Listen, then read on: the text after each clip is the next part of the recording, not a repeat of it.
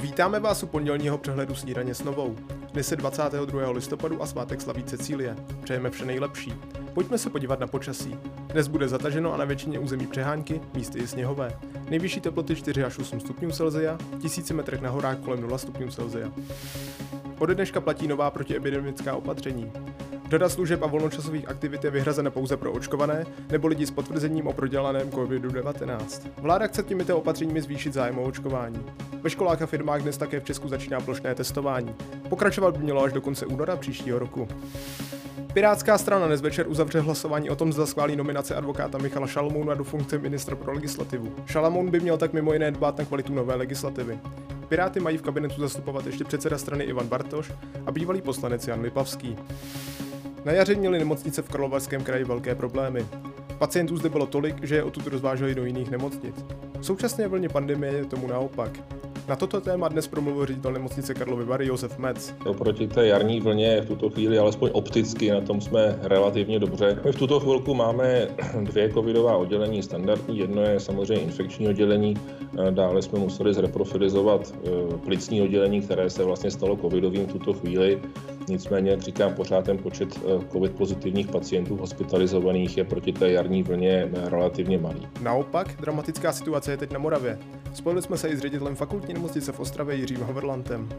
Včerejšku k večeru, kde mám eh, aktuální čísla, tak máme hospitalizováno 131 pacientů, z toho 111 je na standardním lůžku na těch našich covidových jednotkách, které byly vytvořeny a 20 pacientů leží na eh, ARU anebo na eh, JIPce. Díky očkování ten průběh je mírnější. Zhruba jsme vyčlenili eh, teď pro v naší nemocnici, kde máme robustní samozřejmě systém, asi 150 pro pacienty s COVID standardu a 24 lůžek jednotky intenzivní péče nebo na ARU. Bych moc rád, aby všichni, kteří se mohou očkovat, aby se naočkovali, protože to je jediná cesta v dnešní moderní medicíně, jak se z toho můžeme dostat.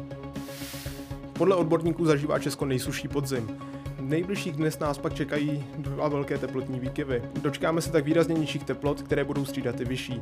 O podzimním počasí a o tom, kdy napadne sníh, promluvila ve vysílání sídelně s novou Dagmar Honcová. Už dneska počasí u nás ovlivňuje studená fronta, takže dešník dneska sebou, když ty srážkové ohny nebudou moc výrazné. Tak mrholo teď ráno. Mm, ano, přesně tak. To dnešní ráno ještě relativně teplé, například v Ostravě 5,8 stupňů Celsia, Praha Klementinum 6 stupňů, ale připravit se musíme na to, že po přechodu této studené fronty sem pronikne studený vzduch od severozápadu. Takže během dopoledních hodin se ty srážky dešťové budou měnit od nadmorské výšky 600 metrů nad mořem na sněhové. Mm-hmm. Asi hm, je dobré říci, že je to vlastně letos poprvé na podzim, kdy sněhové vločky opustí horské oblasti a budou i v nižších polohách. Na řadě jsou zahraniční aktuality. Více než tři desítky tisíc lidí vyrazili protestovat do centra Bruselu kvůli protipandemickým opatřením. Někteří z účastníků házeli na policii zábavnou pyrotechniku. Ta odpověděla vodními děly a slzným plynem. Koronavirová situace se dál zhoršuje i v Evropě. Počet případů stále narůstá například v Německu a situace je kritická i na Slovensku. Tamní laboratoře za poslední den odhalily více než 7700 pozitivních testů a počet hospitalizovaných tam překročil už zlomovou hranici 3000. A na závěr novinky ze světa sportu. První fotbalová liga má za sebou 15. kolo. Úplně opačné vzpomínky na ně budou mít hráči obou pražských S. Zatímco Sparta naprosto selhala v Uherském hradišti a se Slováckem padla vysoko 0-4, Slávia doma přejela Jablonec. Na vítězství 5-0 se dvěma zásahy podíl Ondřej Linger. Slávia si díky ztrátám svých pronásledovatelů upevnila první místo v tabulce. Velké šlágry nabídly i zahraniční fotbalové soutěže. V Itálii se střetla dosud neporažená Neapol s obhajcem titulu Interem.